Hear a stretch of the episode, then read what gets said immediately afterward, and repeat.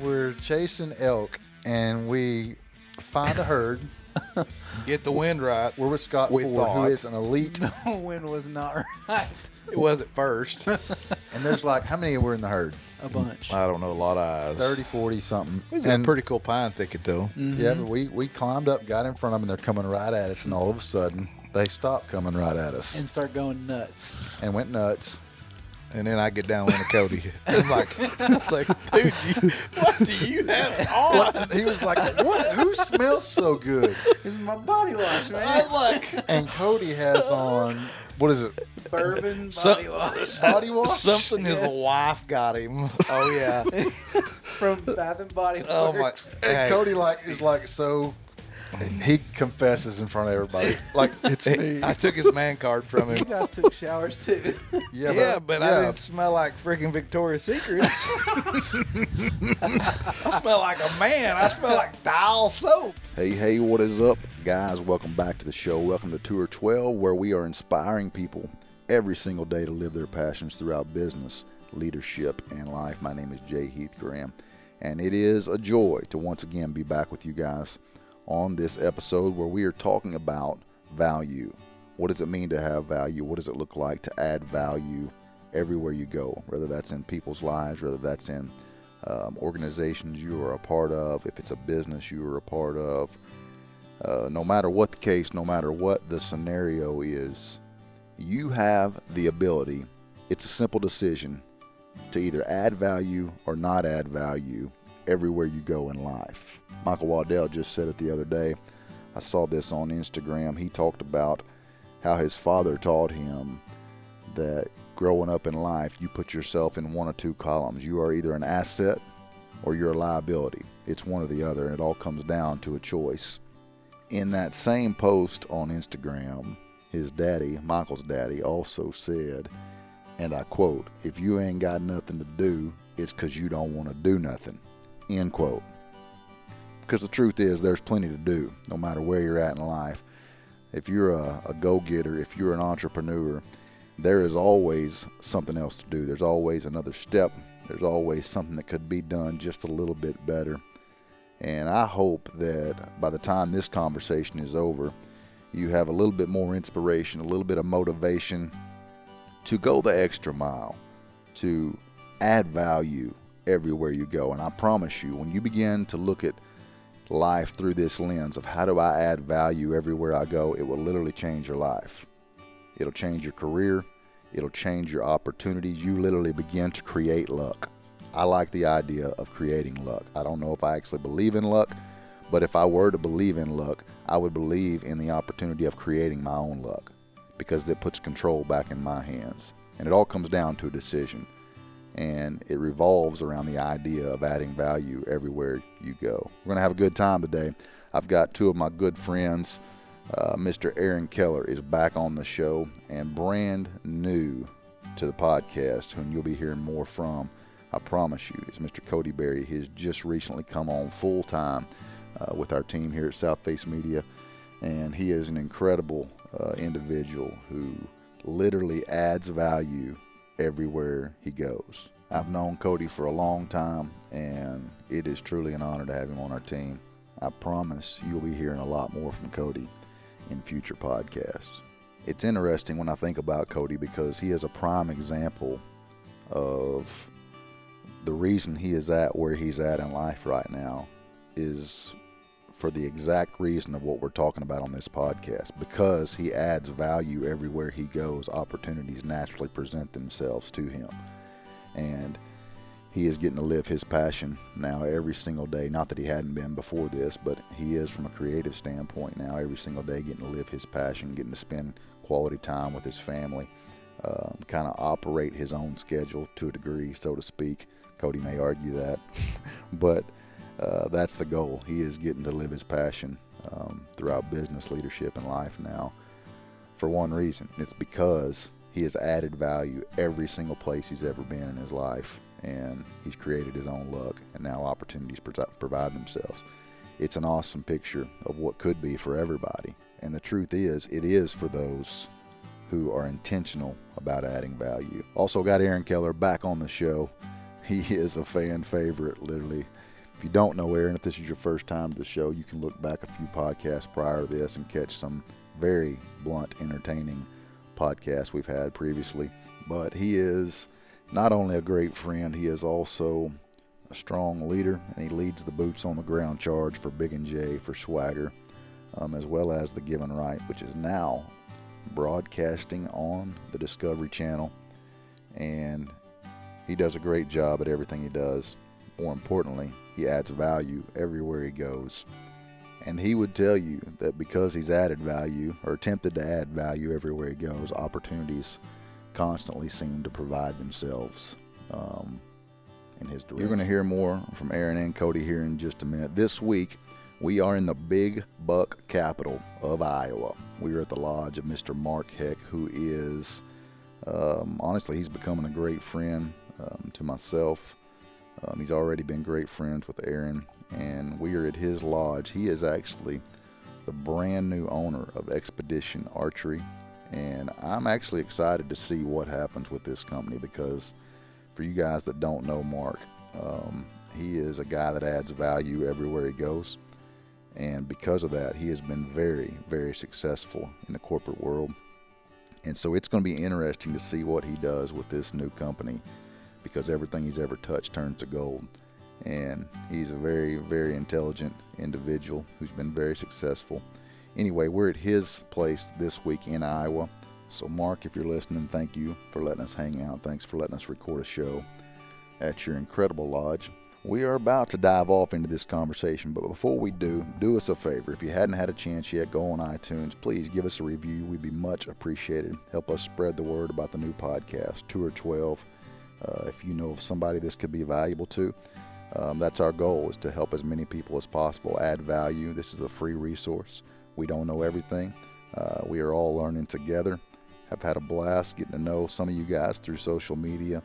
I want to take just a minute and give a couple shout outs because several of you have been talking to off and on. Um, Josh Kiter from Bone Maniacs doing an incredible job on social media. I keep up with these guys now. It's, it's funny how uh, you meet somebody through social media and you feel like you know the people, even though you really don't um, on a personal level, but you do through a social media level. Josh is one of the first people we talked to actually um, that reached out to us just to give us some feedback, um, which you can do that as well. If you want to give us some feedback, do that at feedback at tour12.com. We'd love to hear from you. But be sure and check out Josh and Bone Maniacs. These guys um, are killing it on social media, doing a great job, um, just trying to take everything to the next level. I also, want to give a shout out to Largemouth 8. He gave us a awesome review, man, on June 12th, 2018. I'm actually going to just read this to you. He took the time to go into a little bit of detail on his review. And so, Largemouth 8, he said this on June 12th. He said, This podcast uh, has is incredibly relevant leadership tips for business, life, and relationships. These ideas and tips are straightforward and blunt. They speak right where you are or need to be. This podcast gives you encouragement and excitement to better yourself. So far, each session I've listened to has provided humor to keep your attention. Heath has a way to attract people around him that open up and share their life experiences that can get you feeling like you're listening to a comedy podcast, but also providing education. While this podcast is mostly outdoor industry driven, this has so much more content that has nothing to do with the outdoors. It is a must listen to podcast that I highly recommend if you want tips and ideas to better your life, business, and relationships. While listening to Heath and his guys, have a good time and it keeps you laughing. Thank you, big time, Largemouth 8, for that detailed review. I want you guys to know how much we appreciate your reviews and your feedback. It's what helps us spread the word. Um, so if you haven't had an opportunity to do that yet, please jump on iTunes, give us some feedback. We are simply wanting to add value uh, to people's life and inspire people to live their passions. I promise you, I promise you, if we can do it, you can do it. This is not some far fetched dream um, that is just out there for the select few. It is for those who are willing to put in the effort, put in the time, network, build relationships with the people you need to build relationships with, and learn your craft, learn what it is you're passionate about that's realistic, and then go after it 110%. Give it everything you have put in the time, have a little bit of patience, and I promise you, whatever you want to do with your life, you can do it.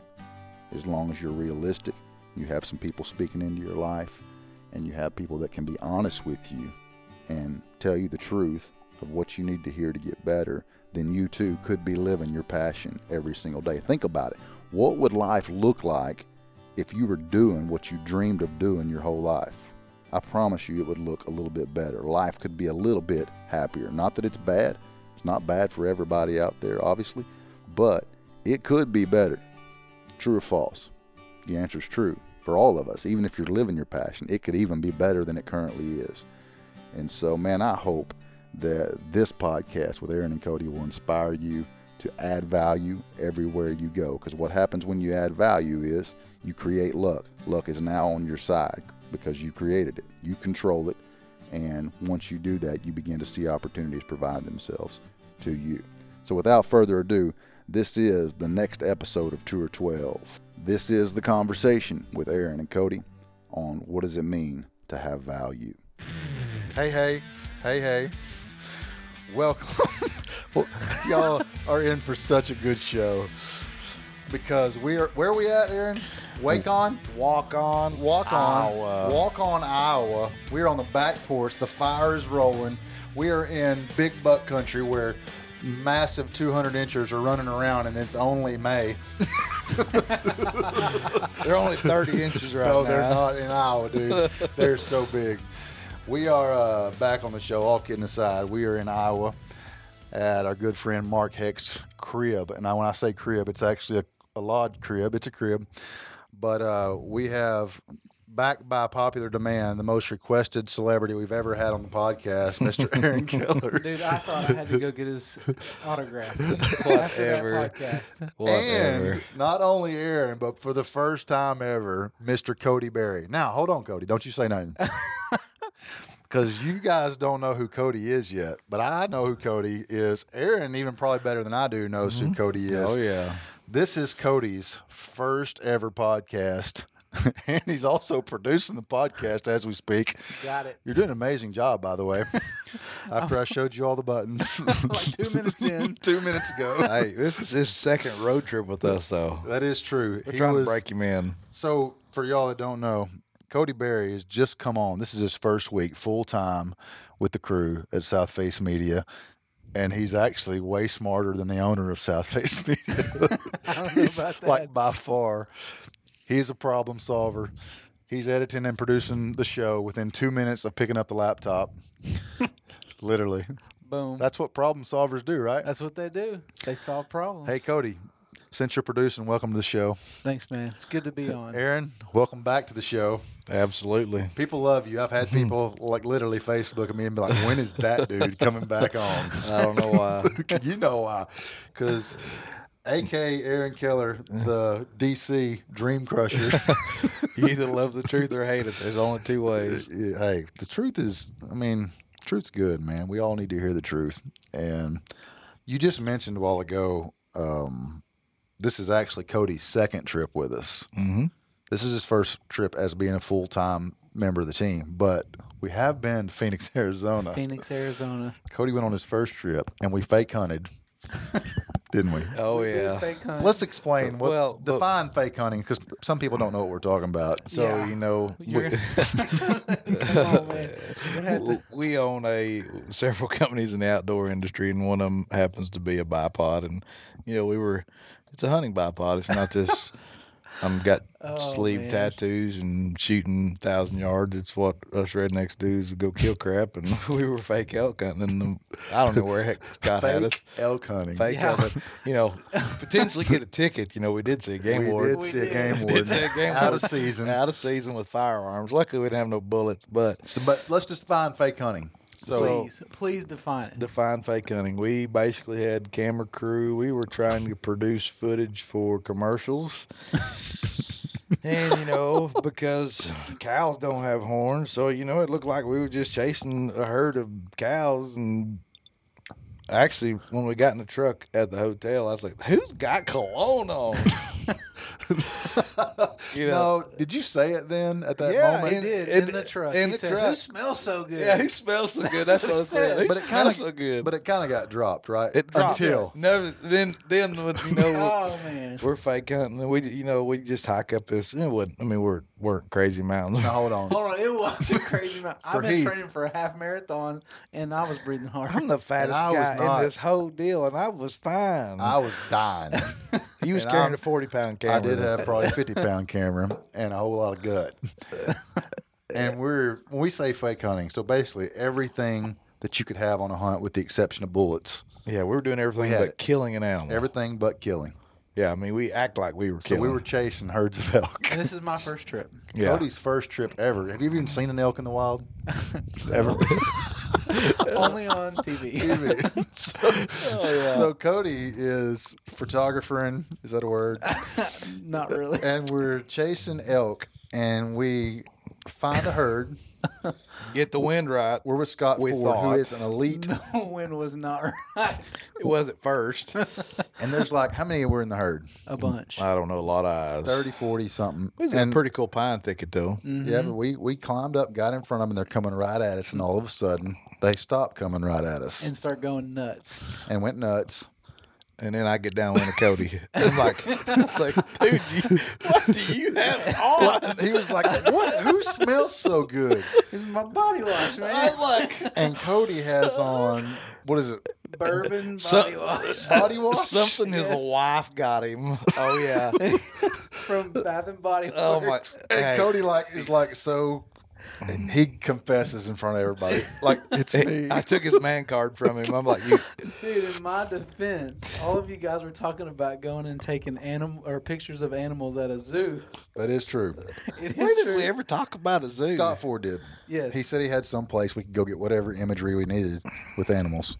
and you guys took showers too. Yeah, but, I yeah. didn't smell like freaking Victoria's Secrets.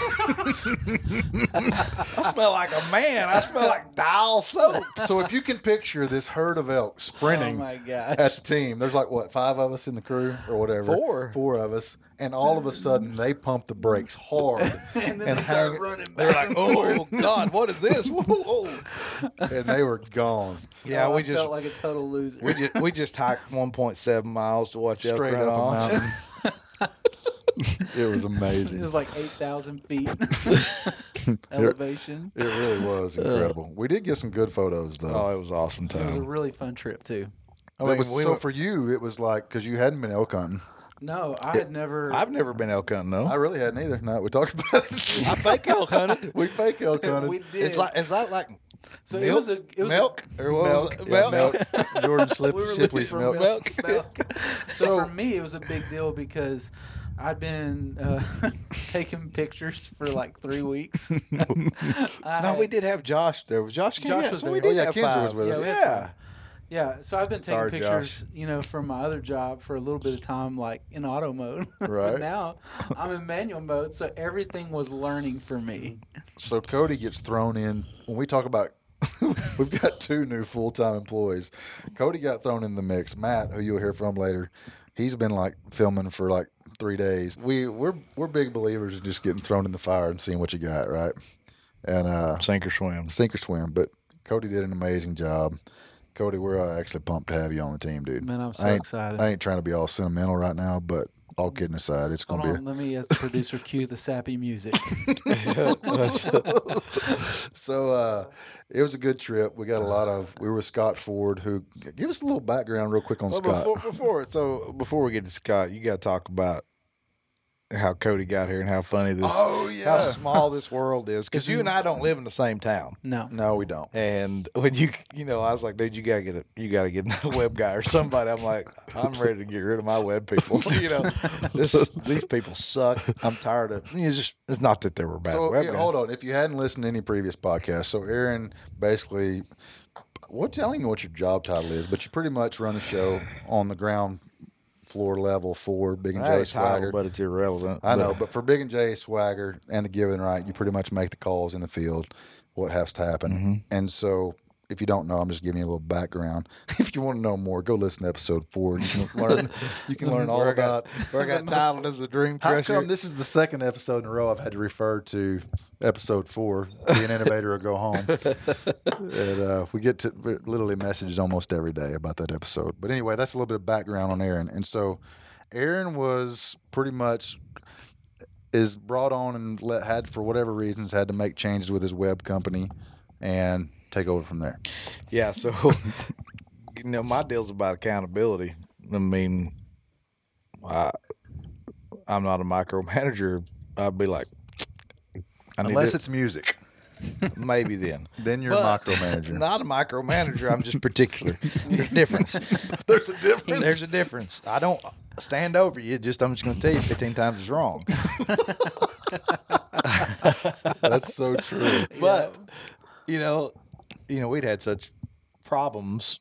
It wasn't that they built bad sites or did bad things. It's when we needed something done, it didn't happen. Right.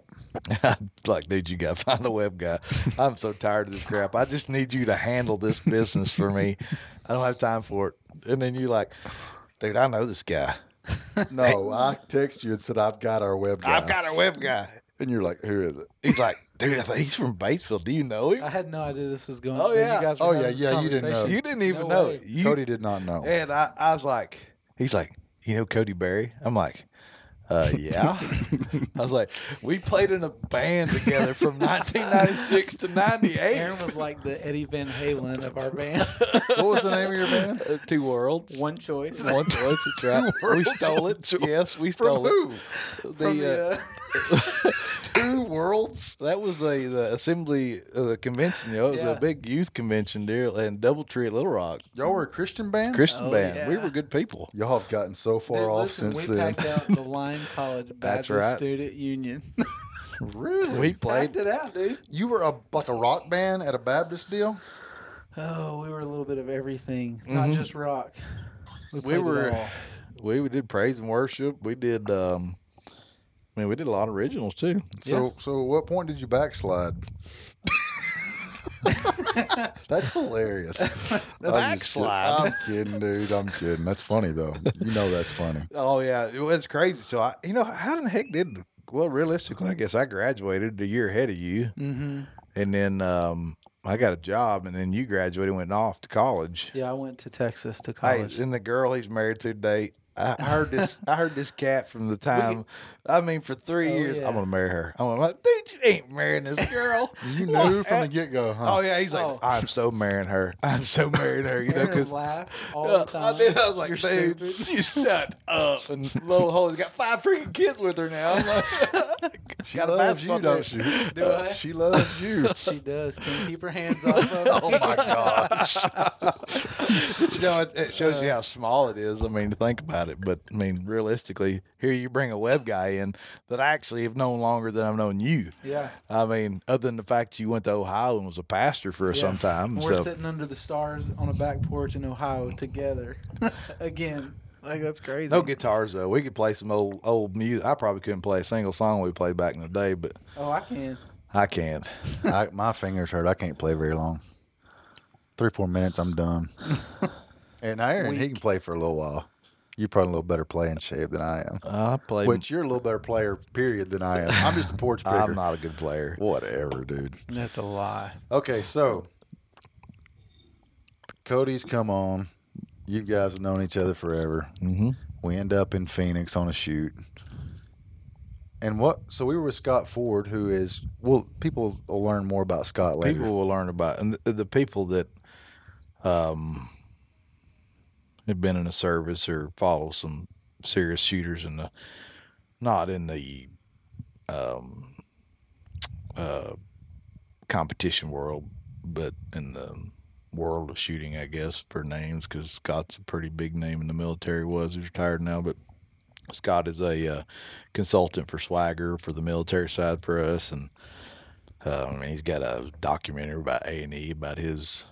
Uh, He's platoon. on A&E, Yeah, yeah. he's on A. I mean, he's and he's a phenomenal guy. I he mean, really is. um, He knows his stuff. We talk about credibility. and you take a guy that's been severely wounded in combat, still goes out and functions today. yeah. Yeah. I mean, I was blown away.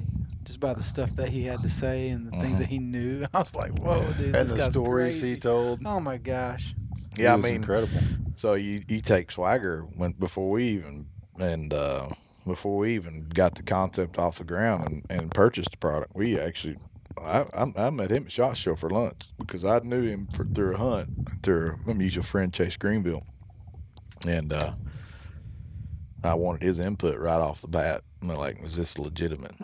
Do we need to invest?" As far as your product, yeah, yeah, you know, and it was just prototyped in, and he's like, "That's a game changer," you know, because here's a guy that, you know, been all over the world shooting, yeah, not at targets.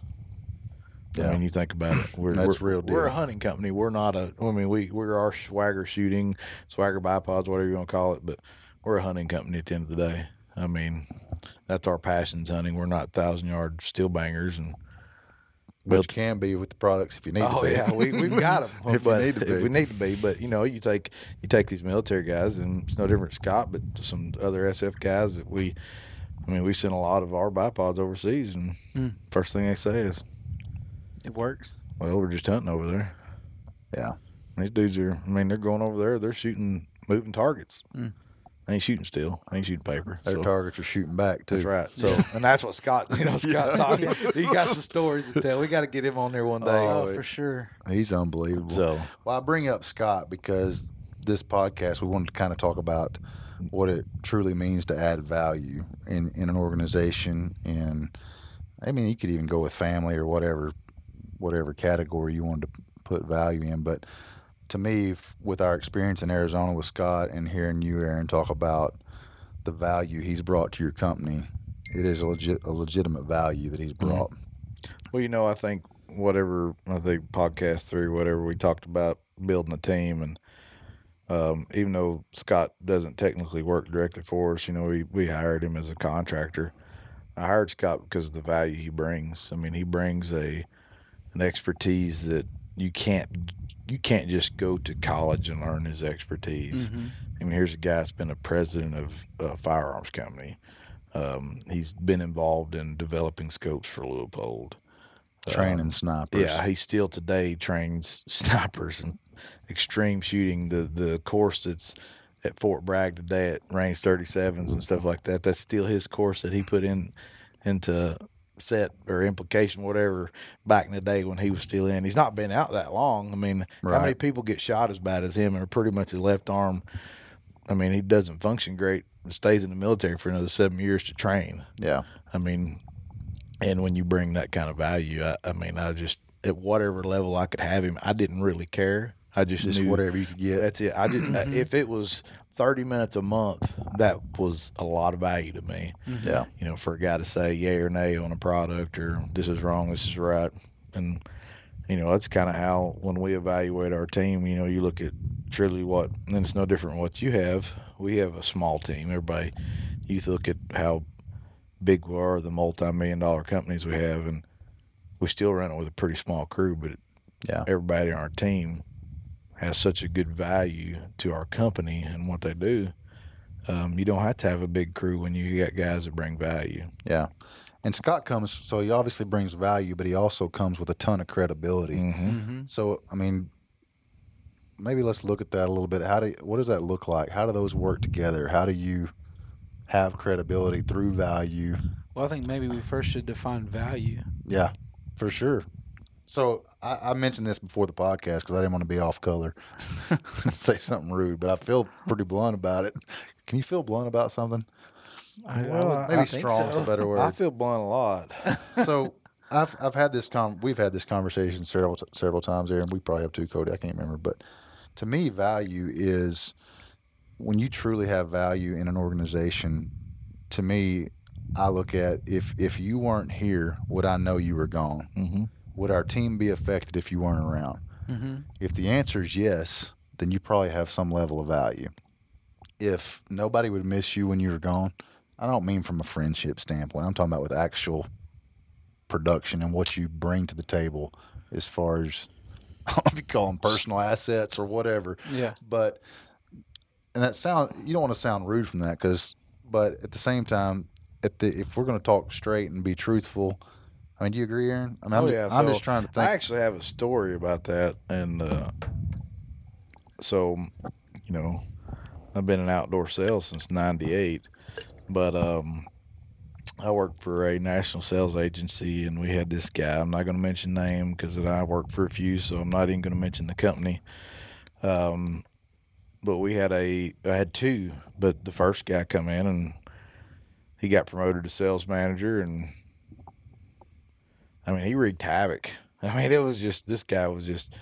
I mean, he's a great guy to be around, um, but he just kind of created a little bit of chaos. He wasn't a micromanager, but it's just like you're just like, what's going on, you know? And then he did something, and he got fired. And I think it was three weeks later. You know, we got an email from our boss, the owner. He's like, "Hey, you know, guys, how are y'all making it without this guy?" And I'm like, I don't even know he's gone.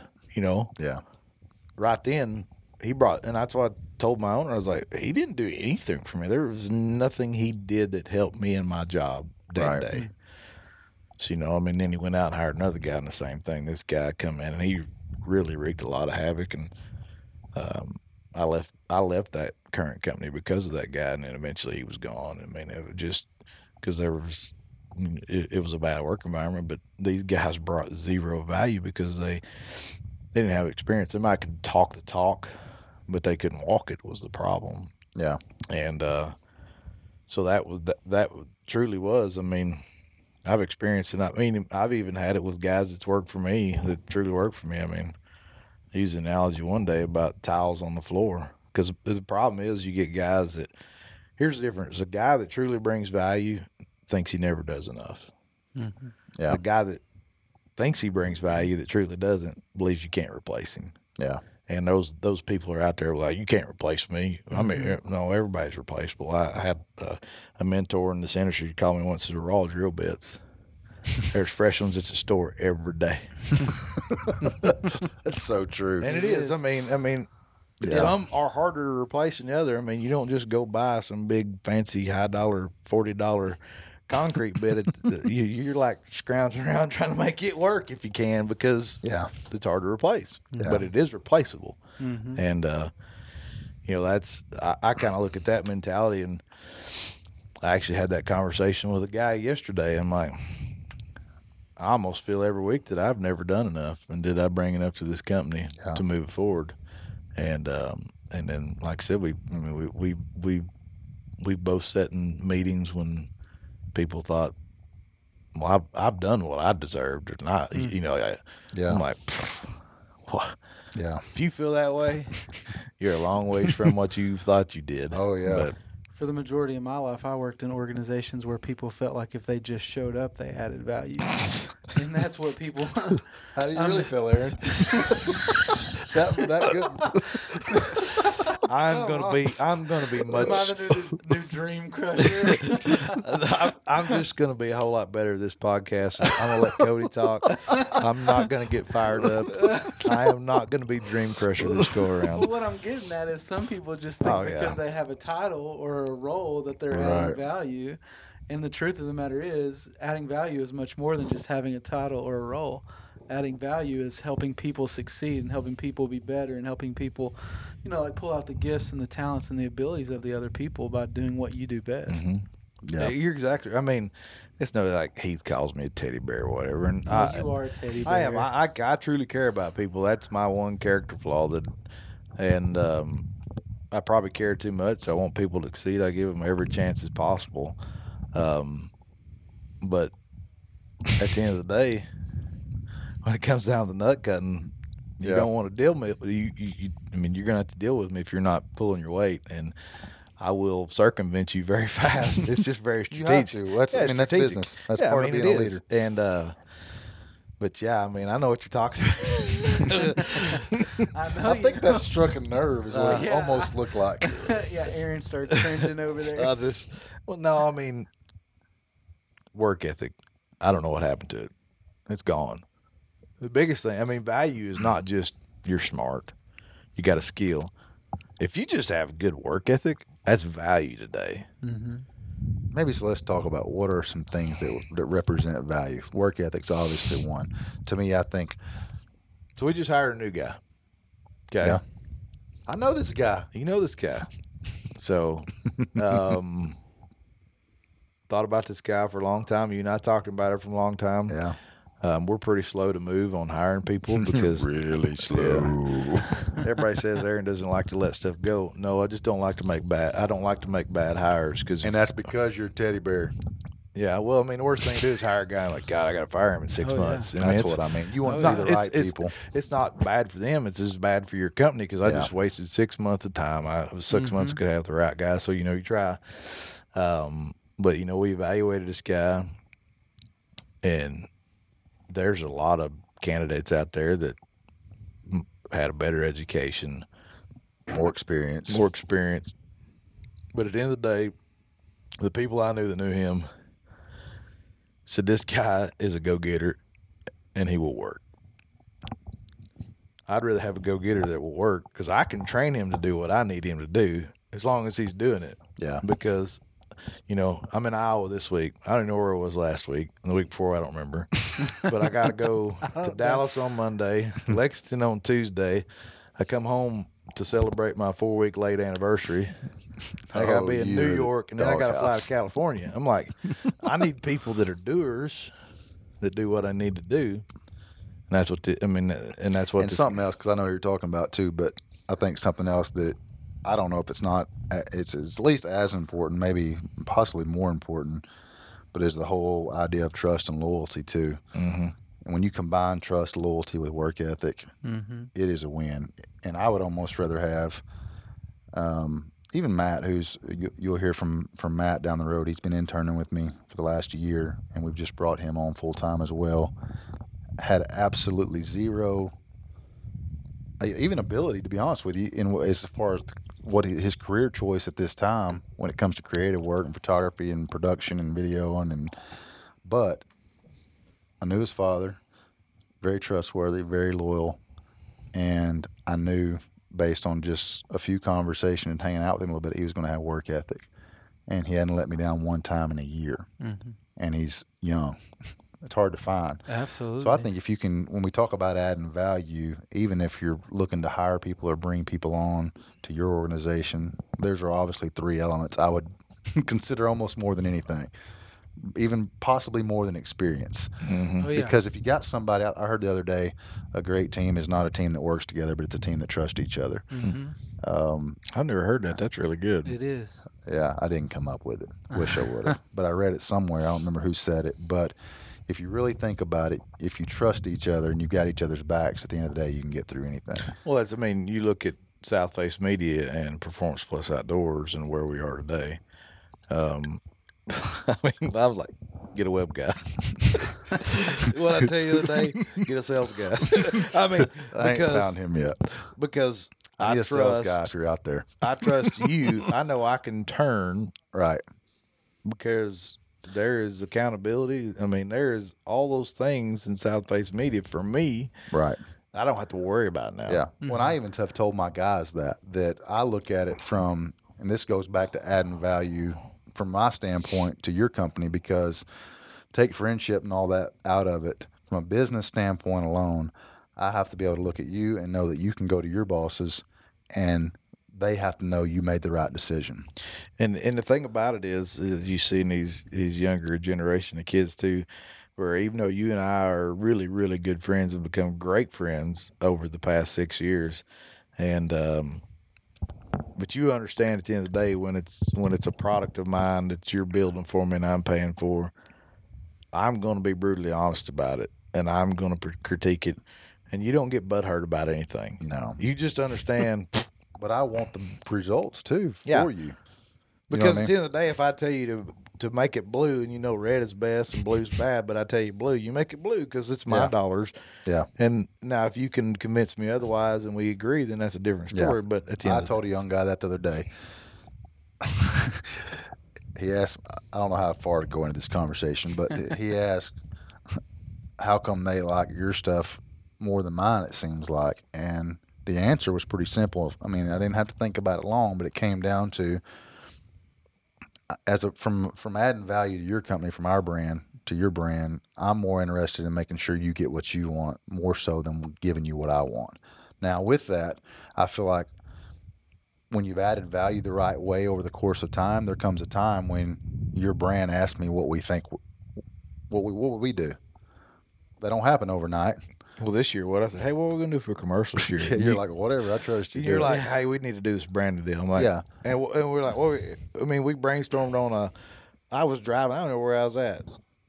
I don't, and there's I no sp- telling. It wasn't. and It wasn't actu- in Arkansas. No, but I said something about Jerry. Always talks about we bring success to the hunter, Yeah. Oh yeah. And you wrote a script off of it. Yeah. Now, granted, we've yet to pull. We we've yet to That's pull. Waddell's fault. That's what else. Michael, He's too busy. you should have come to Iowa. He was supposed to be here. OSG pulled him away. I understand. I think that's the a, a, a pretty accurate picture of how adding value leads to credibility. Um, and when you spin that around 360, value ends up adding credibility. They work together. So value brings credibility. Credibility in turn over the long haul, and when it when it, it's recipro- it reciprocates kind of to where you're now you're adding value again. It just it goes back and forth. Mm-hmm. And I don't know. I see a lot of people.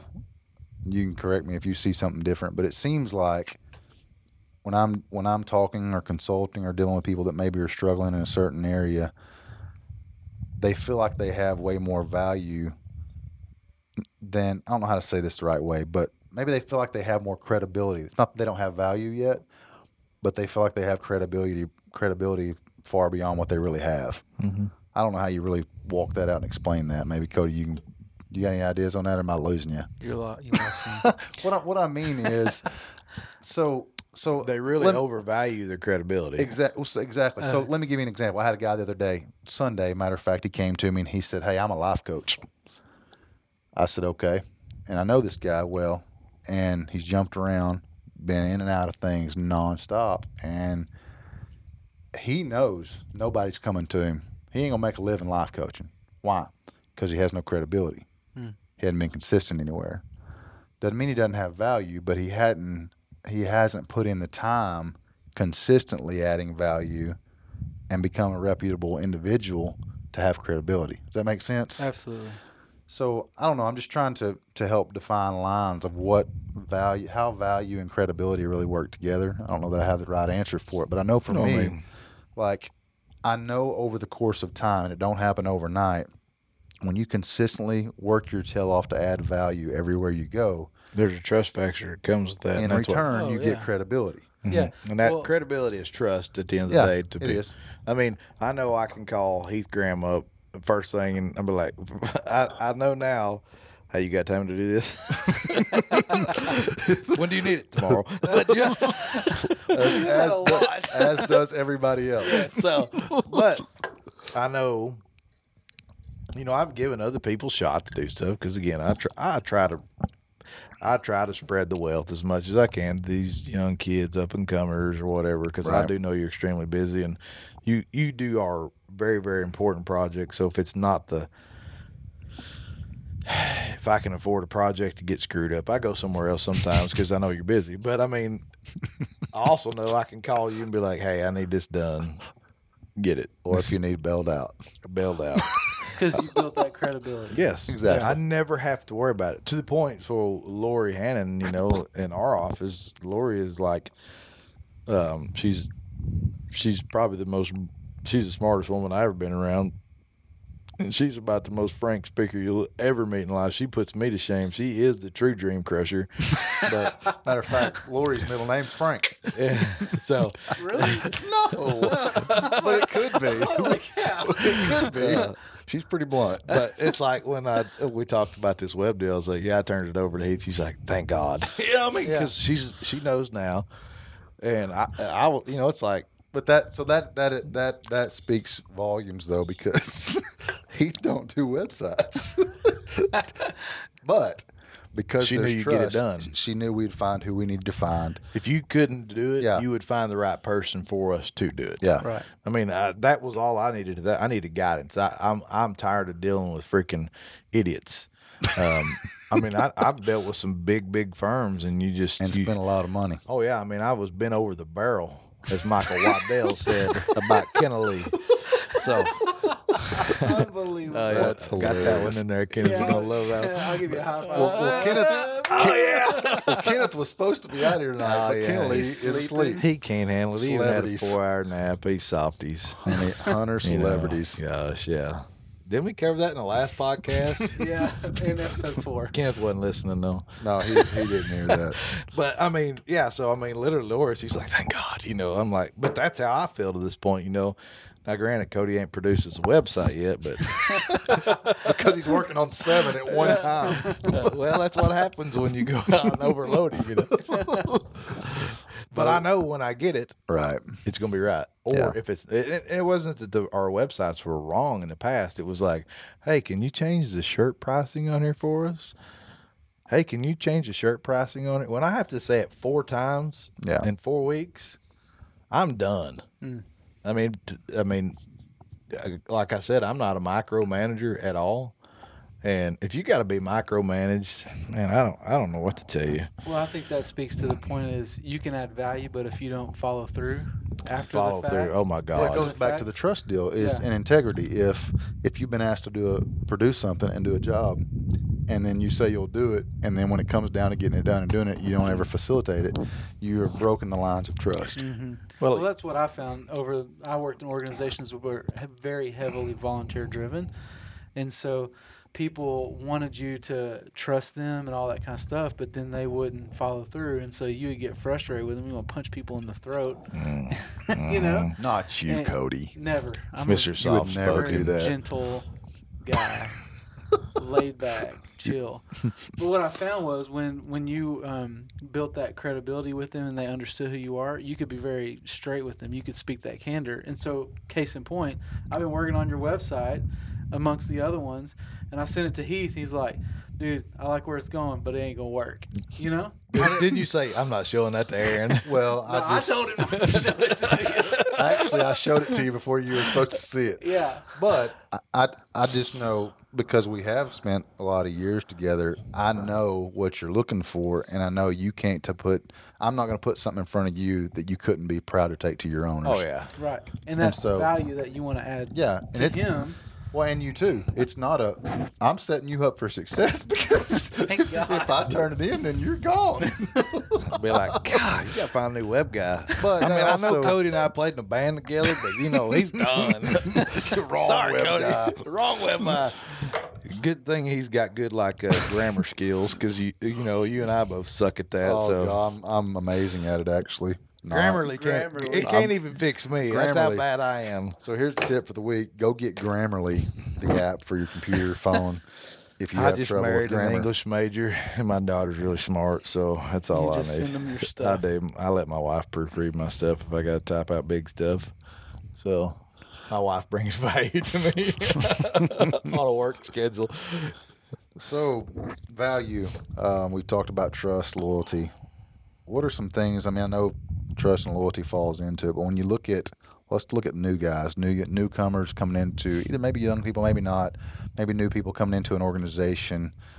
What are things you can do to create value for yourself? uh, not think you know everything. If you're a newcomer into the organization, don't act like you know it all. Even if you do, Even if you Even do. if you do. Yeah.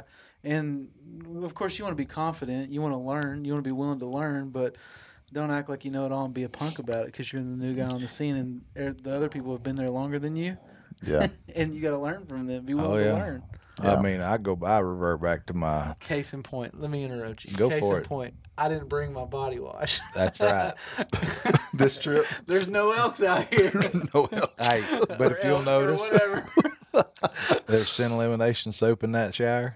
I, I brought Dial. You just got in the shower before me this morning because we ain't doing no fake hunting. I'm washing off with real soap. But what I'm saying is, I could I could have said I could have been ticked. You know that you guys were making fun of me and calling out the fact so that I had on nice jeans. And Oh, yeah, he I was pretty. there and I looked good. You know? He was like the, he was GQ in the mountains, He was. skinny jeans and all. Dude, Yeah. I do not wear skinny jeans. They were pretty tight though, man. Oh come on! Aaron was walking around all day with them rolled up. That is true. But he was they doing it on purpose to, to be stupid. Well, originally it's because my pants were wet this morning They because we were was out in the rain. yeah. Yeah, I could have been, you know, I could have been like, dude, that's stupid. They, sh- I'm the new guy. They should have, you know, like, Yeah. whatever. But I, I started like making mental notes and taking note. Look, next time you're here, don't take a shower in bourbon body wash. But you, bourbon, that don't smell like bourbon, and I know bourbon real well. You got to tell Aaron that does not smell like bourbon. My wife bought me some bourbon beard stuff. I was like, that don't smell like bourbon. What is this? It's like saddle soap smelling here, you know. Let's go get some bourbon out of the cabinet. Well, that's what bourbon smells like. That's you know? hilarious. But yeah, I mean, you're exactly right. I mean, uh, I I've said this story. I know, I told it to Heath. I've been Heath is my Cody now that he's moved back to Arkansas. But you know, Heath has been my he's my vent. You know, he's my life coach. he gets me through my everyday struggles. Because I, I That's might be a teddy bear, but I got to vent somebody because I really want to kill a lot You of do people. a really good I- job of venting sometimes. I do. I mean, I got to scream every once in a while, and Heath's a good. I can scream at Heath, and he don't take it personally. And uh, but you know, like you said, you see it in these young kids, especially coming here, and just because they did go to college or they've watched enough YouTube channel, I guess they think they're a freaking expert on everything, and they're really a bunch of dumb A's. But um, What was the line? Aaron, tell us what you really Yeah, tell us what you really well, think. I mean, I use my son's example here. He's a 17 year old kid who, you know, he don't like me. I don't care. He's not supposed to like me. I'm his dad. Life sucks. we hadn't got to this counseling session yet, but we're but getting I mean, he made a statement a year ago that you know he was in a class and his grades were suffering. And it's not like he's dumb. He's actually a very, very brilliant kid. And he's like, ah, you know, I'm I'm the smartest kid in that class. I just, I- I'm like, was like, what'd you say? And for the first time ever, his grandmother got on to him. I mean, like I was like, I like to fell out of my chair, but I'm like, I'm like, I'm gonna give you a little lesson in life. That dumbest kid in the class you're talking about that's working his butt off and might have a D plus C average, you'll work for him one day. That's true. Yeah. He's like, what? Oh, oh, oh, I won't. I said, I graduated with a freaking 2.7 GPA. My brother was a 4.0. Yeah. I promise you, I, I've got a lot of people under me that's got It's actually- college actually- degrees. It's actually a statistical fact. It is a fact. I said I will take a kid that works any day over some s- freaking stupid educated person. That's so funny, stupid. Educated. That's what they are. That's such an oxymoron. Yes. But it's a great oxymoron. Well, but it is stupid actually educated. It's an actual fact in our country, even statistically, that more A students work for C students. That's mm-hmm. because usually C students are relational. Hmm. You know, George, Oh, yeah. George Bush years ago made a statement at some speech at some college. He said to the C student, "I tell you, you too one day could be president." That's what he said. Yeah. That's Well, what he I said. mean, I tell people, I mean, if I could go back today, I'd probably be a 4.0 because you're like, man, I probably should have paid attention. the school was a social experiment for me. oh, me too. I mean, that and sports. I mean, my brother, he he was he was 4.0, didn't study that. No, not me. I was worried about girls. I was playing baseball. I hunted. My brother didn't hunt. I fished. So Yeah. I had and I played guitar. My parents had to beat the guitar out of my hand. You know what I mean? So I just. My son made that statement. I mean, that was, just, and that has stuck Went all over you. Oh yeah, it's just stuck in me. I'm just sitting there thinking, well, crap. I mean, and I, I'm not knocking anybody that's got a college degree, but I Oh, don't no. have a college degree. Yeah. But when you have the experience I have, and I mean, I I think I said it in that last podcast. I use you know the guy said you got two minutes to sell yourself. Well, if you've never truly sold yourself in a, as a sales guy, that's the hardest thing to sell is yourself. Oh yeah. Mm-hmm. Especially if the people don't know you and you're sitting over a dinner table. You can't. You got two minutes. You got two Yeah. minutes. You're like, uh, you know, everybody else talking and what about. did you tell them? Uh, it wasn't about being smart. I Yeah. said I might not be the smartest person you'll ever meet, but I'll outwork anybody. So actually, I said I don't give a crap whatever anybody else told you and what they said, how smart they were. But I can guarantee you one thing: they ain't none of them outwork me. Yeah. He said, "You're hired." I was like, "Fool!" Yeah, call my Why, why do you think that was? Because he knew you would add value That's right. to his team. I didn't sit there and tell him. I didn't blow, blow smoke up his dress. I told him I wasn't smart. And that's something you can control. That's right. You can control work ethic. Absolutely. well, and it, and it's and it goes back to don't. There's people. Um, I sent a text today, actually, you know, to a friend of ours, and wanted some pointers going into a big national account. Um, and the first thing I said is, uh, uh, be honest and don't overpromise. Yeah. And uh, you know, I I just said you know a few things and get you, you know get your buyer involved and and and and, and what you're working on and and that that how when the when the you know when you take a buyer into a category when he feels like he's bringing value to you and helping us to design something it's it, it advances everything but Yeah. being honest and and that kind of thing and I just I mean to me when like you said the work ethic, work ethic deal was more to him he didn't need a guy out there sitting at his house saying how smart he was and he's going to figure this out he needed a guy hitting the road mm-hmm. Yeah. figuring it out Yeah. not thinking about how to figure it out. Yeah. I was like, I don't know what I'm doing. Let's go. Yeah. You know. So I mean, and that's it goes back to just like the guy we hired. He don't know everything. But I can train him. Yeah. But I can tell you one thing: I'm here right now, and I ain't worried too much about my other companies between him and Zachary. Yeah. I mean, because them two guys, even though he's greenhorn, he bring a ton of value. They're gonna get it done. They're gonna get it done. Yeah. Well, that's the thing I think about when I even think about adding value. Um, I look at, I tell people this all the time. I may have even mentioned it on a previous podcast, but it kind of shocks people, I think, sometimes. But when I go into a meeting, depending on who it is, I mean, pretty much everybody, I guess, but I tell them, I care more about you than I do your company or your brand. Mm-hmm. And at first, they're like, "What? What does this have to do with you market, doing marketing work or whatever?" But I know the reciprocal process is if they're happy and we're taking care of them as individuals. And and really, the whole point of what I'm saying is the focus is not about even on what I'm bringing to the table. It's not about me. It's not about my marketing skills or my photography or whatever we do or our services. It's about how do we add value. The the whole idea is how do we add value to you. Mm-hmm. And when somebody feels like you're coming to the table and you're like actually here to help them, and you care more about them than you do yourself, I tell I told I was telling Kenneth the other day we had this conversation, and it's really it's funny because it's old school. Honestly, it's old school Bible principles. Really, Mm-hmm. the old I don't know where the scripture's at, but doing others as you have. The golden rule. Is that the golden rule? Yes, That's how brilliant I am at the scriptures. Pastor Cody over but here, though. Cody's, Cody's going to shoot you right yeah, now. Don't call me pastor.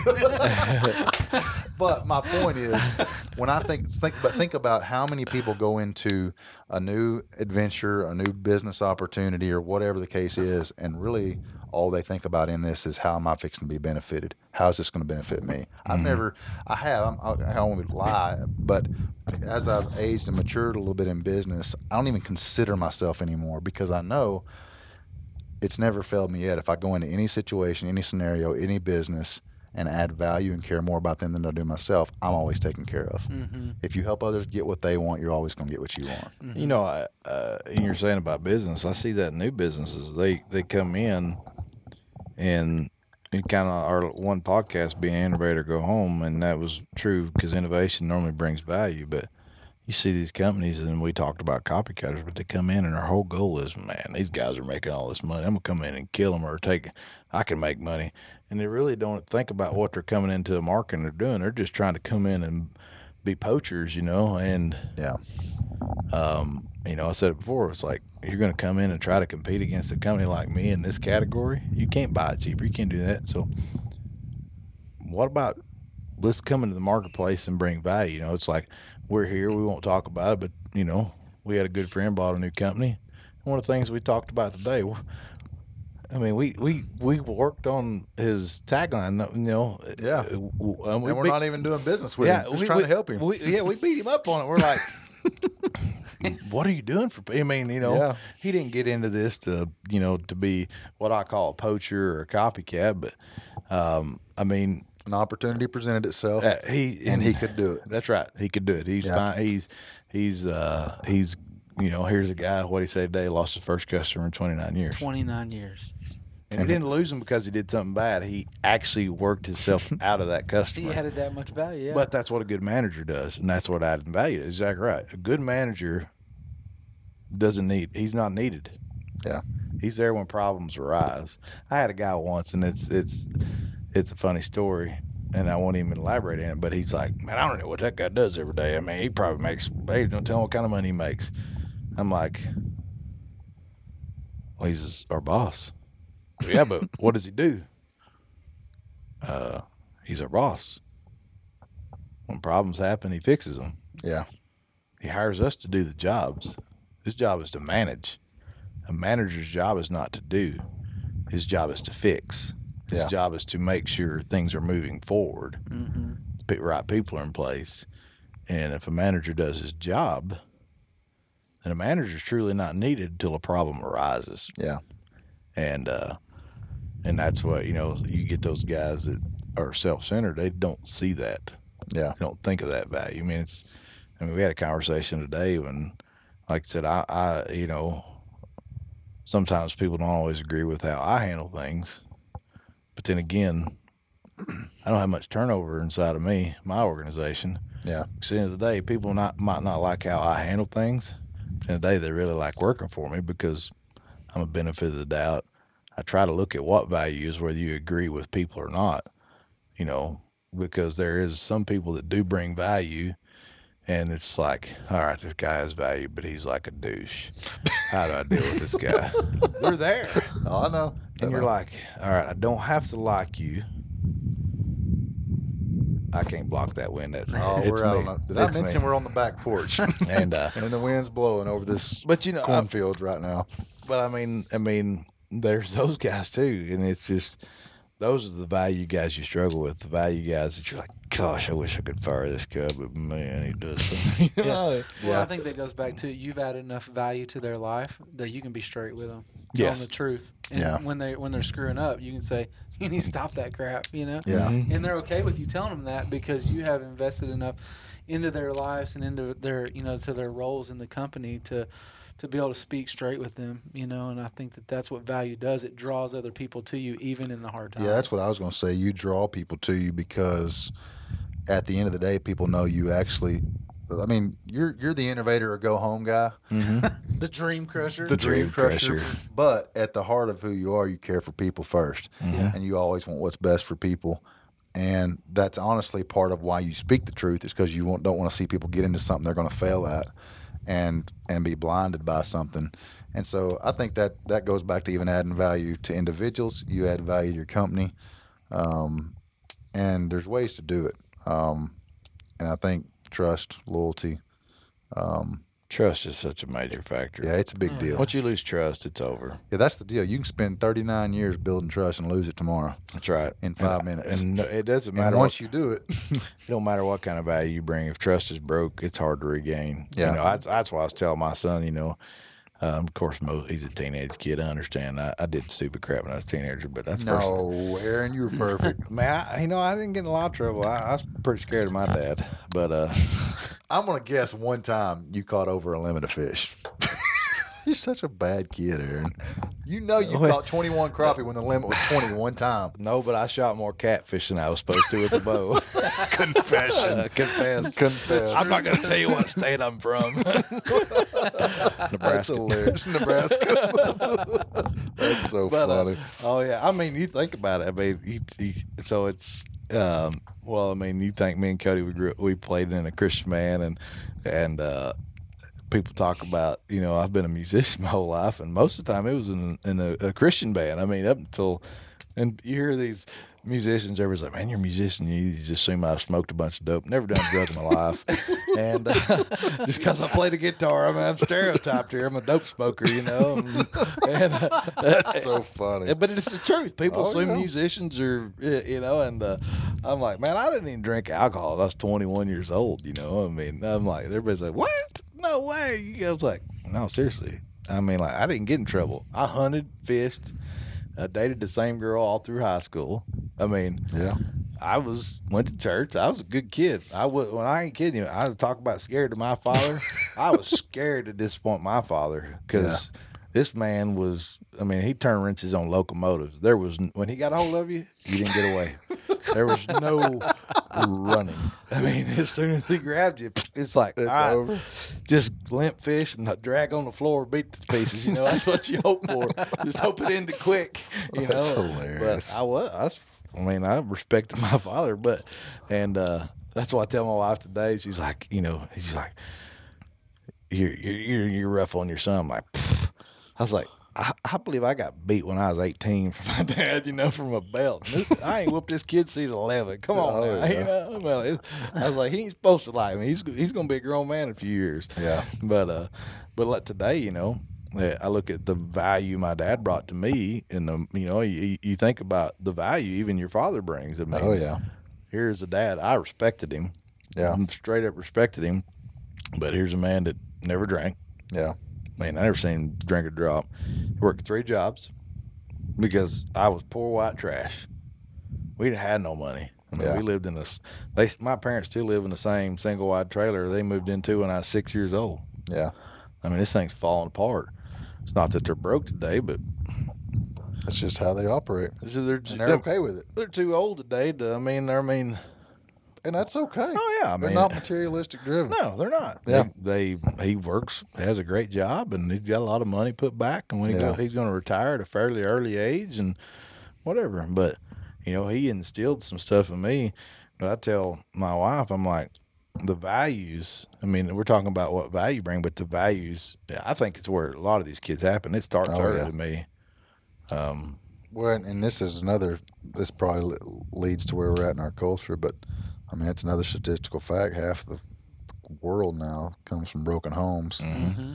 and half of them aren't growing up with daddies anymore. Mm-mm. You know, to lead the way and be find people that'll be leaders. And I heard a statement the other day, and this is just a good food for thought, especially if you're young and getting into life. But it's kind of funny actually. But I heard a statement. It said, "You were born looking like your daddy, but you'll die looking like your decisions." hey, that's a. Think about that for Where a do you get these I don't know, at? man. I just find them here and there, come across. Say them. that again. you want to hear that hey, again? just say it again. Okay, That's what I'll the food bar Bonanza looks like, Cody. You remember that? Die looking like my decisions. Heart attack at 56. That's true. That is so. You just took that the wrong. Like that's Sorry. hilarious.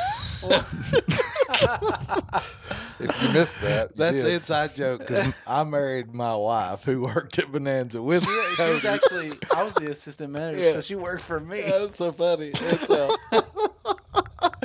Oh, that's hilarious. That was really good. Oh, there's a lot Yeah. of truth in that, though. You're born looking like your daddy, you'll die looking like your decisions. And so, at the end of the day, we all have a, an opportunity to make the right decisions, to add value, to be, that, and that's things we control. We're not all the smartest, but at the end of the day, when you think about what can I control in my life, you can control being honest, Mhm. you can control being loyal, um, and you can control if you're going to work hard or not. Yeah. They don't have nothing to do with your brain power, No. other than making a decision. You know, uh, and talk about value, and this is not really on value, but I had this conversation with a guy, and he's talking about feeling bad and about things, and I'm like, why would you feel bad? I'm like, you know, there's a difference between business and personal, and um, that's what this younger generation struggles to separate Yeah. um, if you work for me and you call me on Monday, where are you at? It's none of your business. Yeah. I'm with you. I agree. It's none of your business. I don't work for you. You work for me. Right. Or where y'all going this week? You know, it doesn't matter.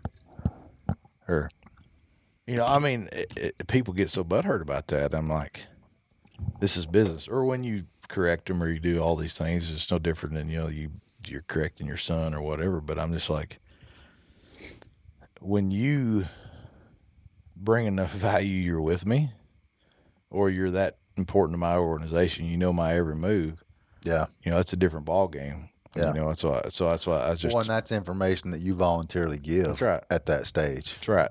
Yeah. Uh, I mean, and that's what I was I was trying to explain to to a guy, a friend of mine at another organization, and he's just like, man, I don't know what to do. I'm like, you got to answer to your boss, you got to answer to your wife, and you got to answer to the good Lord. Yeah. The rest of the people, who cares? Yeah. I mean, that sounds bad, but realistically, um, and then that's kind of how I work. You know, I answer to the people I work for, my wife, and and the good Lord. But the people that work for me, they don't uh, like. I use Zach as an example. Zach never asks where I'm at. Yeah. One, we got a calendar. He knows pretty much where I'm at. but Oh, Zach, we gotta get Zach on the podcast one night. but Zach knows. You know, you hear people question what their boss is out there doing. Zach knows I am out furthering the company, trying Yeah. to bring value to what he does every day. I know Zach is bringing value to what I'm out there doing today. Yeah. I mean, uh, you know, it's just like I sent Zach an email today. I need you to take care of this. You know, make sure this is done right. Yeah. And that was at one. I didn't call him at five. Here it is, ten o'clock. I ain't even texted him, didn't re-email him. You know what? It's done. Yeah. That's the value he brings. He's Johnny on the spot, get it done, no questions asked. That's asked. another. You just made me think of another bullet point for when it comes to value is is accountability. yeah, that's that's the kind. I mean, is. we were talking about that today. I was talking actually with Mark. We were talking about it, and I was taught that might be the biggest value. what it Period. is. But I want to make this statement because I learned this at an early age from Alton Garrison. Nobody on this podcast knows who I'm referring to, but you, Cody. You probably don't even know. But I heard the statement probably when I was I don't I might have even been a teenager, which was a long time ago. But he made a statement that stuck with me my entire life since then. He talked about accountability and basically defined it as accountability is given required information before it's required. And when you oh. when you can learn to do that, how many times and so you don't have to follow up with Zach. Well, more than likely, I'm assuming. and you may ask some questions here and there, but, Yeah. but from my standpoint, I want to tell you stuff before you ever ask. Yeah, You know what I mean? And dropping the ball is just part of it. You're going to screw up sometimes. I tell people all the time, I, I drop the ball more than the rest of my guys. You Yeah. know, we're juggling all these things, and it's just like, you know, today we was talking about Wunderlist and stuff like that. so I was looking at this Wunderlist, and I was like, all right, I got to. I, next thing you know, I've got thirty things in there for me. To, I was like, holy crap, I got a lot of stuff to do. Man, I forgot to get this done. Oh crap! I mean, I'm just yeah. like, Wunderlist, by the way, note real quick, commercial. Great resource. If you- Awesome if you need a way to check off stuff One- in life, Yeah. It it's is. an app, right? Wunderlist. yeah, it's an app. Yeah. I, I've had it for all our guys, and we don't do not utilize it like we should. Um, But it's basically a way to check off to dos. Make a it's a to-do to-do list, Check and, it off. and it'll remind you. But I mean, I did. I'm sitting there thinking, gosh, because everything we do is so time sensitive, and I have a responsibility to my guys. I mean, if I don't get the new products developed, if I don't get the new packaging done, For the new website, don't if he's guy, this new web guy Cody don't get the websites done, you know, we only go to air the Discovery Channel here, and like, you know, we go, we, we send it to the network in five days. we'll have that one done. Won't we go? You might have, you, you might have to abandon the rest. I think I started working on it Friday. That's, that's that's all all right.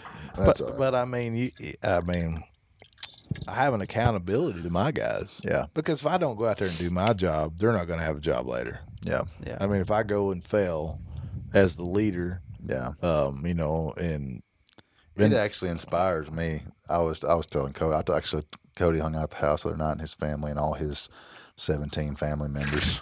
his ball team, I have five kids. Cody's got five kids and an awesome wife. he didn't but figure out what causes that problem. did? Well, I figured it out. He just didn't figure out to stop it. Why wouldn't you? Cody's just sexy and he knows it. That's right. Ain't that right? But it it uh to me it even it starts bringing when you look at the accountability side of what you're talking about, Aaron, and you know people are relying on you. Um, I've even experienced that a little bit here lately when the family was over, and I love it though. It drives me because now we're not just working to make a dollar. There's purpose. Yeah. Mm-hmm. I mean, it's and it it, it means something. It matters, you Yeah. know. And I love that. Like it's Yeah. like got a whole for even for me. That's what it's he a- told me on the way up here to Iowa. He said, "Dude, seeing your family made it like It even did because more now real." it's like I'm. It, I'm. Got to. I didn't have a problem with being fired up about what we do, but now I'm like a whole nother You had level. accountability before, now you got accountability over 30.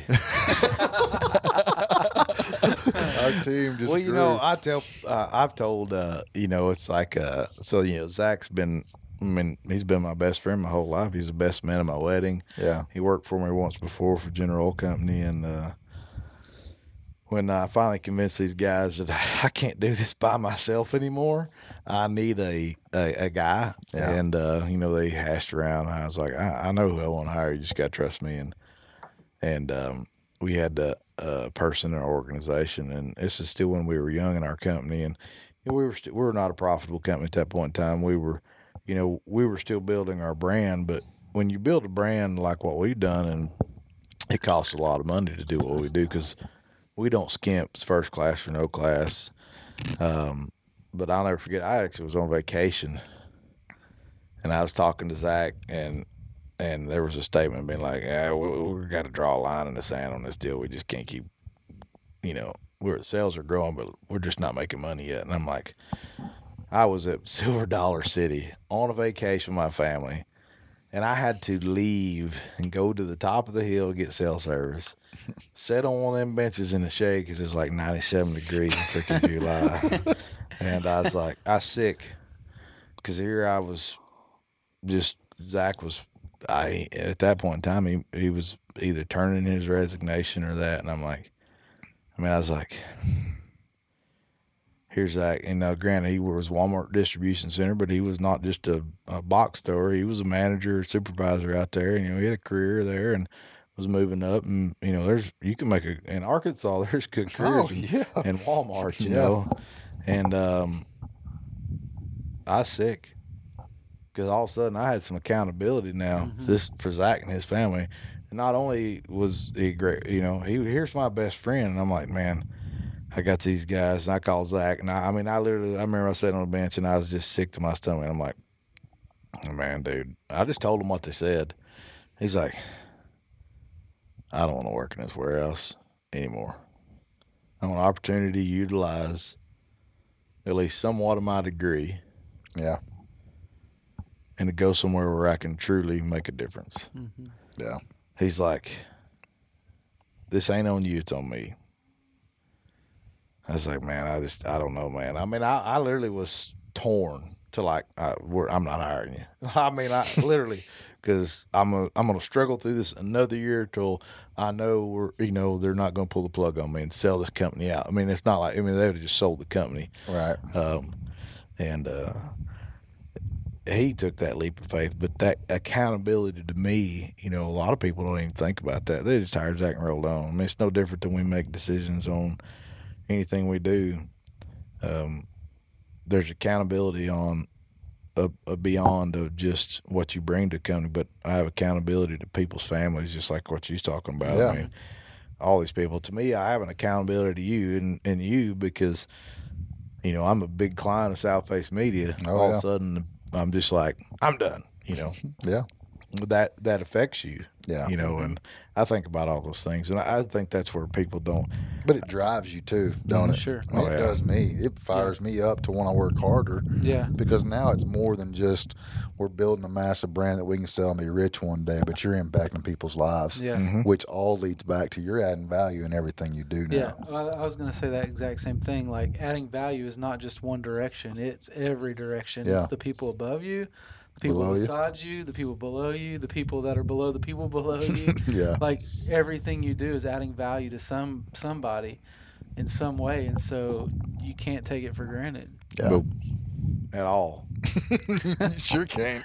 No, man. But man, these millennials today, holy cow! I think Aaron's bitter where at did that come Where from? you're that was so we're right all field. so serious. You met a you have you met many millennials other than the than the weave, oh Amos himself, famous Tyler. Amos. Yeah, oh, Tyler. I don't know. If I call him a millennial. He can't Oh, be a he a millennial. He, he grew up a hardworking boy, but you know, what I mean, I mean, values and accountability is gone. As a whole, I would agree. Doesn't mean they're all gone. I mean, look at these freaking crybabies on the news and all this stupid crap. I mean, think about it. I will say I agree with you. I, I'm I'm kind of the not the flip side, but I'm a big believer that they're still out there. Matt's a prime example. Oh, they're Yeah. there, yes. They're hard to find though. but they're leaders at the end of the day. Oh yeah, Oh, they yeah. are. I mean, at the end of the day, And they got work ethic, loyalty, Well, and trust. Great point. Today we were talking about even talking about it earlier, adding value to the company, you know, the archery company, and Matt was sitting over there by himself reading the dude's website. Did you see what he wrote down over there? Oh yeah, I went over there. Dude, I was it like, was good. I was was like, good. Nobody told him to do it. Right there. Mark Mark made, made I didn't even think about it, but Mark made a comment because he went out to talk on the phone. But when he went out to talk on the phone, he took trash Took out. the trash out. Yes. And Mark was like, and, And Mark's a multi-gillionaire, and he was like, "That's impressive." yeah. Mm-hmm. He added value to a place. He didn't just get. Well, he- well, I guess he's paid to be here, not by Mark though. Who's But- paying him to be here? Aaron Keller. Down the ladder, Heath Graham, but Aaron Keller's footing that bill. and then Jerry, and then uh, whoever else. Aaron. Keller ain't footing the bill. I just got to sign off on it. There's a difference. But he's a prime example of Oh, yeah. how many young people would have grabbed the bag of trash and walked it out. None. Yeah. No, there's that's not the right. there's a few out there. I can't Yeah. even get my son's job's been taking trash out for the past four years. I still got to tell him every Thursday morning, trash son, trash son. Here's Texting. what's here's been what's on bad. trash. I was talking with a millennial the other day, and this is why you can say about whatever you want to say on a podcast about millennials because they ain't listening to it. Most of them. They're not. I talked with one the other day, and he's like, "Man, how do you know all this stuff?" And I was like, "I don't know that I know a whole lot, but I'm always investing in my mind. You know what I mean?" And he's like, "Well, what do you mean?" And I'm like, "Well, I quit listening to the radio a long time ago, not completely, but when I travel, you got the wind blowing again." I'm trying to block You're guarding his- your mic. I'm guarding my mic. But I was telling him, I was like, this was just a slight move I made in my life years ago. Was I, I stopped listening to because I was like, I, I was always had an excuse, which how many people I have know an excuse for what? not listen to podcasts. no, listen, oh, yeah, you probably do. But from a young person standpoint, and even myself years ago, I always had an excuse. I was like, I ain't got time. I'm too busy. And I realized whenever I just started, you know, kind of prioritizing stuff and looking at how I spent my time, I was doing a lot of traveling. And I was like, how many hours do I spend listening to the radio that has absolutely no impact on my life mm-hmm. other than some good tunes? And I traded part of that time for listening to podcasts, which could give me some personal growth and learn some things. And it's completely, since honestly, I can look back now, since I did that in my life, it's opened up door after door after door Yeah. Because of what I've learned from investing, you know, just through podcasts. But I, I was having this conversation with a millennial, and I will be, I will, I'm not going to call him out by name, but I'm pretty impressed because he sent me today. This was like two, three weeks ago. He sent me today and was actually encouraging me to listen to some new podcasts he'd come up with and found that were on the production side of things. but at least he's got his mind going the right direction now, and he's growing from it. Yeah. You know, and so they're hard to find, but they're out there. And a lot of times it's just people need coaching and be around. That's what I've seen. You probably have too, Cody and Aaron. But people need to be around the right type of people, the right type of leadership. Oh yeah. and there's one deal accountability. It took me a long time to learn, and this is for any um, um, TV. Here we go. No, I'm- back to the TV. I'm not bashing TV Episode people, four. but you know, Dot, dot, dot, but, B. but t- Dream TV crusher. TV guys spend, um, you Can you know, drop that a few octaves and say it again? no, I can't. TV. but TV guys spend a lot of time from August to end, end of January gone. Um, and I'm, I'm speaking to industry people because this is an industry podcast. Um, they're sales guys, these young guys getting into this industry. And right now, it's a hard time to get in the industry with all the shakeup going on. And there's a lot of very talented people out there looking for jobs right now.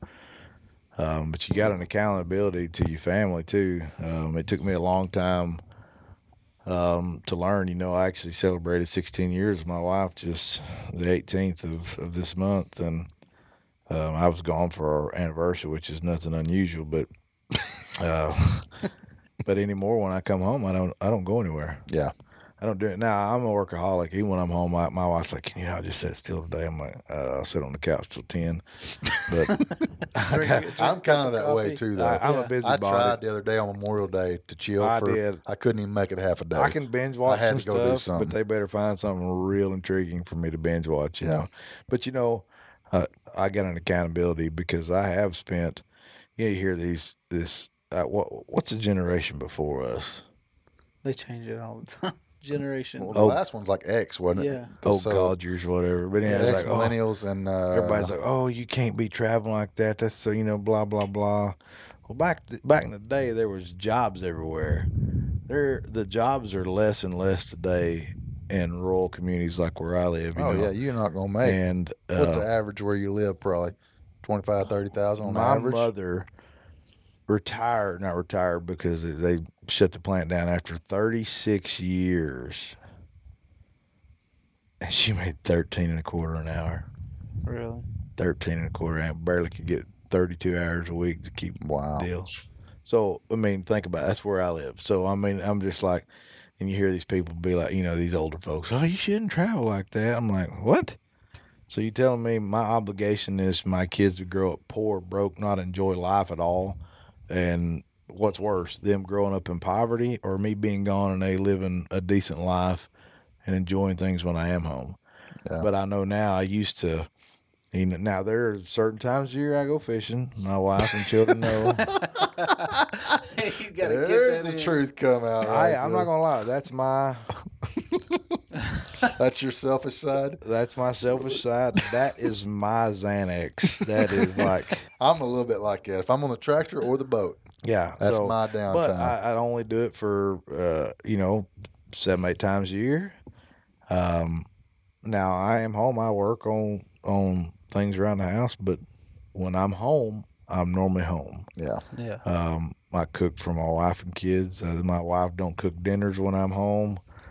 Um, now I don't do no laundry except mine, but I'm not. But even that, even what you're describing right now, goes back to adding value. Yeah, absolutely. I was talking with Kenneth today, and Yeah. I I asked him because he's been traveling. What do he say? Thirty something years in this, A lot. doing yeah. this, Long time. and I'm new to traveling like once a month. Aaron's gone like twenty seven days out of the month, and but I I want to do well Yeah. in that, you know. And so when I'm away from my family.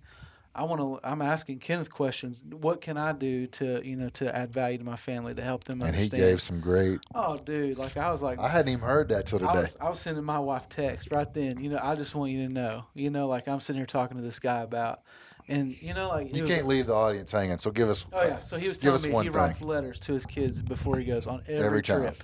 Every trip he He writes. made us all feel like losers. He's didn't a way better father than me. I'm, Every I'm, I'm writing texts my kid. Hey, make sure you get this crap done. Chores. That's right. yeah, but it was awesome because I was is sitting in there and I was thinking, you know, because I want to make sure, you know, like I do want to do what Aaron's saying. I want to provide for my family. I want to, Yeah. I want to be a go getter. I want to do all those things, but my family's very important. So I want to make sure that I'm adding like big value to them, and not just you Yeah. know? Kenneth, And you, so he should have been out here. he makes me feel bad. This is the text I sent yesterday at 7:17 a.m.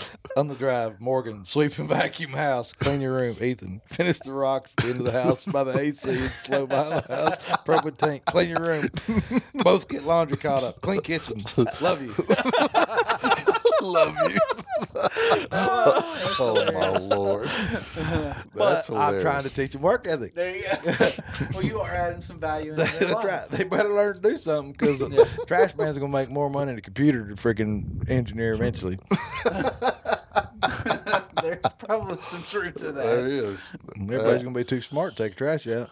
Hey, it is interesting how, I mean, in in our area where I live, they've been talking about how people with trades are becoming so hard to find. Mm-hmm. Yeah.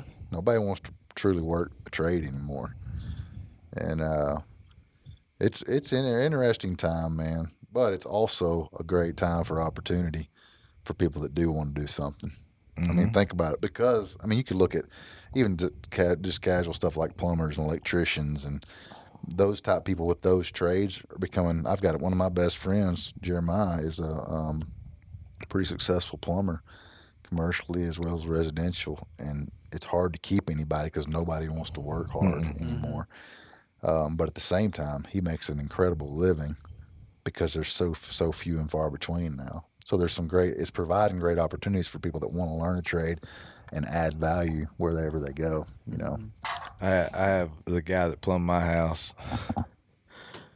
You know, there, there's such a demand for plumbers because there's a lack of them. He doesn't do anything but new construction anymore. Jeremiah's the same way. He He's won't like- even answer a call He's if like, it's "You not. need me to come unclog your toilet line?" Nope, ain't happening. I'm busy enough doing the stuff that don't have crap in it. Yeah. So, but but that's where it's become. I mean, it truly is. Um, So my wife's an educator, so we battle this out all the time. She's like, "Oh, our kids go." I was like, "Who gives a crap if they go to college?"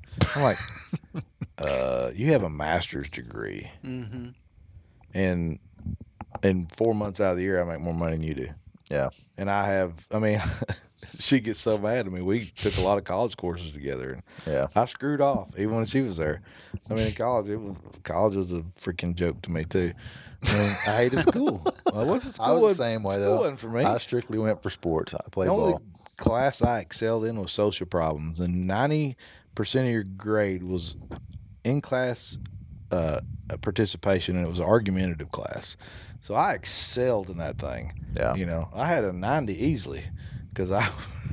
I speak my mind truthfully. It was like it was a social problem. It's talking Aaron, what do you really think? Yeah, what do Oh you yeah. really think? oh yeah, my wife was so embarrassed in that class. She was in it with me. She grad she got out of that class with eighty three, and I had a ninety five, and I didn't. Oh, my I didn't even word. do the in, Oh, the la- no. the ten page paper and then the deal. She's like, I'm so mad. I was like, you never spoke up in class. I'm smart. Ninety percent of your grade. Was class participation? You spoke three times. She's like, you wouldn't shut up. I was like, I at least wanted a ninety, you know. I'm in the same boat. I, I think I'm kind of one of the, of the mindset that there are obviously some things you need college for if you know what you're going to do with it. Yes. But I can tell you, I know a lot more people that went to college that ain't doing jack with their degree. Yeah. There's oh, That are what, paying debt on it right now. Mm-hmm. what, what was Dave Ramsey? Where was it? He did. He there was a statistic the other day that he said that it's like, I mean, it's almost eighty percent of college students are not working in the field. They Oh yeah, Went to college for yeah. I'm surprised it ain't more than that. and it might Oh, be. yeah. I was thinking it was high high eighties. Yeah. I laugh now. I tell people all the time because I didn't finish either, and but I was I was taking communication courses because I was chasing my now wife. The only reason I was That's even so funny. but I didn't give a crap about communication. And but what's funny is now every single element of my life that I make income Communication. with Is is, around communication. communication. Never. I don't know if that was the good That's Lord funny. watching out for me. I guess it was. chasing Christie. Because I was chasing my wife, the only reason I was, and I was cheating off her in communication classes. I, I had that. My wife's an English major. We had the same. Thank God we had the same. I did pass English one in college only because of my wife, because my grammar's horrible. But our uh, and my our teacher, she come up to me at the end of the deal. She's like, "Aaron, I just don't get it." She's like, "You're in class, it's horrible. You're out of class, it's wonderful." I said, "That's because my wife." Is phenomenal. she looks at everything I write at home everything in class. You don't have time to proofread it. She's like, makes sense. You know? I mean, it was that bad. It Well, was. I think that uh, that's a case in point for adding value. Yeah, my wife, man. I was like, baby. That's She- true. It had so much red marks on it, and the teacher ain't even looked at it yet. I'm like, cool. now I got my 13 year old daughter to proofread crap for me. That's awesome. Well, we're right here on the back porch in Iowa. got to get up at 4:40 in the Wind's morning. blowing. I'm getting sleepy. Uh, So I don't know when you're listening to this podcast, if it's early, late, or How whatever. long we been on this one? Yeah, Oh. producer Cody. we're at about an hour and a half. Holy smokes, time flies. Hour and 27 When you're minutes to be having fun. exact. Y'all got anything else on this value stuff? Pretty good stuff. We could go all night on it, but I think the bottom line is everywhere you go, there's an opportunity to add value. No doubt. Period. yeah. There's no doubt. You done a good job with that too, Cody. Add Just, value. just so you know, I'm being all kidding aside. You brought a lot of value to what we do already as an organization, and uh, if people can recognize the opportunities that are out there for them when you truly add value somewhere, the sky's the limit. I'm just doesn't matter what your career choice is. Just Oh, freaking yeah. go add value. I'm just glad to see there's somebody else standing around besides me now. That's he. I got there's two supervisors on the deal now. That's what I told Ethan today. I was like, I'm not gonna lie. "We're like, the two supervisors." He's standing up there just watching everybody. I had a told us- reflector today. but I ain't gonna lie, this is a challenge for me because I already feel like no matter what I put out, it could be better. And then when you're standing, I had to force myself to not take pictures today. But Yeah. Matt and Cody were doing an amazing job. I wanted to grab it so bad and go just because I love it. I'm passionate about it. yeah. But in the scenario on stage we're in as a business, there's nothing better than getting your feet wet and having pressure on you. Yeah. I got brag on old Amos today too. Now Yeah. this morning, Hey, Tyler was awesome. Amos took charge. Tyler Weaver, if you don't know Tyler Weaver, he is an up and comer, 25 years old. Go get her. go getter. and he's Amos. killing it. He He added a lot of value this Added a ton of value. Even he didn't even know he was teaching. Yeah. He was. I was like, I I was love like, man, That's what- Amos, where'd this come from? Well, when he took off, before I even said a word, I was like, "Let the young man roll," That's it. Yeah. because you don't want to take away from him. You know, I think When that's a they're- good thing too because you added value by not saying a word. I like that role. You know what I mean? Like you let him. No, I thought grow. about it. I did. I thought about it, but I was like, "This son of a gun's doing good." Yeah. And if I can get out of his way and just watch him roll, Yeah. he's teaching Matt, who's a, a young, young and up and comer. He's 23. Tyler's like, dude, I'm the old. I've never been somewhere where I was not the youngest one there. He's 25. Matt's 23. But we were in a in a in a shoot photo shoot today, and he did an amazing job. I mean, think about it. I mean, what we did today. So you had all these guys. We were trying to produce some content because it's one of the hardest things to get in the industry because most TV people are not good at that. um, but I mean, it's it's the truth. It really is. But here you, we come up here. We had a full crew because we had to give Cody web content uh, because we didn't have it. Sad, but we didn't have it. Um, Not enough for sure. our good friend, Mr. Heck, and his new venture, he needed a lot of photos. he did. I mean, everybody stepped up today. I mean, There's a lot of content produced today Mm-hmm. amongst we the would have been a lot more if we wouldn't have got rained out. we did have some bad Freaking- weather. I Good mean- Lord's messing with us a little bit. It's like you come to Iowa. I've never been there with rain, and it didn't just rain. It freaking Rained Forty year day. flood happened today. I was looking down in the field and there's like water. I was like, I was like, we just drove twelve hours. Actually, we hold on. That's another, that's another Like, story. 14 and a half hours. you will soon learn. You better have your roadmap up when he's driving. I just follow Siri, and Aaron gets so mad at me. He's like, "Give me that freaking phone." I was like, dude, Siri does not know where she's going. I travel more miles than Siri. "He's he, he can't handle Siri." You should be Siri. When you said paper map, I thought I could get you there faster with the You paper map than you 'cause I could Siri. think something went wrong on our Oh No, they, they like pick the stupid. I think they want to like trick trick you. mess with you. I think I think they're just like towns pay money. Hey, divert these people through here so we can sell them we some saw gas every or something. we saw every back road between Arkansas Oh. and Iowa. That's the deal. There's only like a few. There's 80 that goes east to west, and and uh, is it 30? Yeah, yeah, 35 comes up through here. I don't know where we don't get on it very good, but I mean, Iowa sucks to drive through. I thought it was beautiful. It Personally, is was beautiful, beautiful. but it's two lane most of the way once Oh, you get through freaking. I like that though. not So- when you're in a hurry. We wasn't. We, I mean, we heard, we kind of were in a hurry. Hey, so here, you know, everybody makes fun of me because I like a, I got the bladder of an old woman. I got to pee. you do. I'm buying So- an RV so- just to travel So because I of didn't, you. I didn't take my, my blood pressure medication until like I got in the truck with Kenneth because I was trying to beat him to you know we met up at um, uh, Missouri, and uh, get in there and I was like I'm just gonna warn you, I just took my blood pressure medicine. He's like. Done told me we're gonna be peeing every thirty minutes. so I like I, right off the bat, I was like, you know, it's about an hour, and I was like, hey, how's your gas looking? You know, because I got to the restroom. Kenneth's like, golly, you know, Kenneth, you know, here directly, his age showed. He's like, he's he's like, you got pee? I was like, what? I'm good. He's like, man, I gotta pee. And he'd be, he'd be like, you got pee? I'm like, nope. I was like, don't ever talk about me. I mean, he's actually he's my perfect travel partner. Me and him, we we gotta go pee all the time. So we lost an hour because Siri took us. We ended up like almost in Wisconsin before we got back here, but and uh, and we had to pee all the time. That's funny. Kenneth brought value to me while we traveled.